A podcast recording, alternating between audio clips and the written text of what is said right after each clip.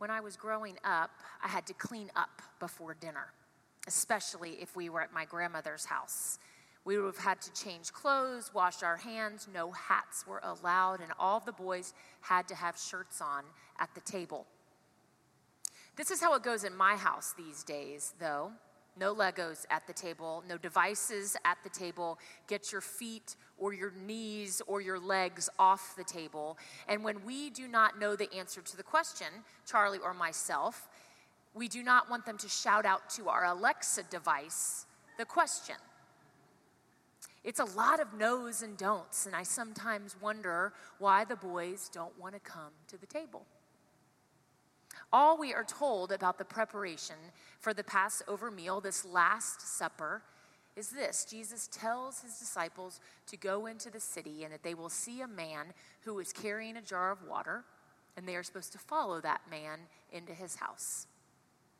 And then when they get inside the house, they're supposed to tell the owner that the teacher has asked, Where is my guest room? Jesus has already called himself the guest. And then the disciples do as Jesus is told. They go to the home of this stranger, and there in this unnamed man's home in Jerusalem, they prepare this final meal. The Passover was and still is a very high holy day in the Jewish faith. In this year, it actually began last Friday and it will conclude this coming Saturday at sundown. The Passover is, is a remembrance for the Jewish people of their freedom. Their freedom from slavery in Egypt as Moses led them out, and they, they left very quickly. So there was not time for the bread to rise. And so this meal is celebrated with unleavened bread or matzah as we know it in Hebrew.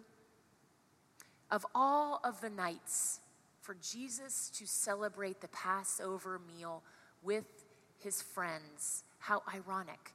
The celebration of freedom when so soon all of his freedom would be taken away. So, what did the disciples have to do to prepare this meal? Well, they would have had to fill a jar of water. Who knows how close the well would have been? A big jar of water so that as the disciples and Jesus came in, they could have ritually cleansed their hands. And then they would have to prepare the Passover meal. They would have had to go to a market and, and get the meat and get the vegetables. They would have had to prepare a fire to cook the meat, to chop up the vegetables, to prepare the matzah and then bake the matzah, to set the candles, to pour the wine. They would have had to make sure it was ready, and then they left, all before sundown. And then the scripture tells us that later they come back with just Jesus, and the sun has, has set and I wonder, in between there, did they have a chance to get cleaned up? Did they have a chance to, to change their clothes?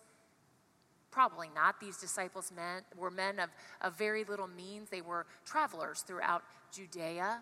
They didn't have much and certainly did not have time to press a tunic for their Passover meal. What we do know about this table is this every one of the disciples was welcome. We know that at this moment, Jesus already knew there would be one who would betray, one who would deny. He already knew at this moment the suffering and agony that he would undergo within the next day. But at this table, there wasn't any no's or don'ts. In fact, I think if the disciples that had prepared this meal might have been a little tired and put their legs up, I think Jesus would have just let them. And so the Passover meal begins. And then at some point in the meal, Jesus looks around and he says, One of you will betray me, the one who dips into the cup with me. What's interesting is that the other gospel writers, Matthew, Luke, and John, at this point in the story, the focus shifts from Jesus to Judas. And so we see how Judas reacts. And in John's gospel, Judas leaves the table. He leaves. And then after G- Judas leaves, Jesus says, A new commandment I give to you that you would love one another. That's actually how we get the name Maundy Thursday, is because Maundy comes from the Latin word mandatum for commandment.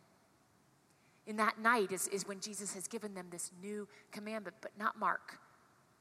Mark's gospel focuses on the table. And in Mark's gospel, everyone stays at the table. Time passes, and then Jesus takes this, this bread and he begins to tear it. And he tears a piece and he gives it to the disciples one at a time. And he says, This is my body that is broken for you. And this is the cup of the covenant marked by my blood for you. Just think, though, all are welcome at that table.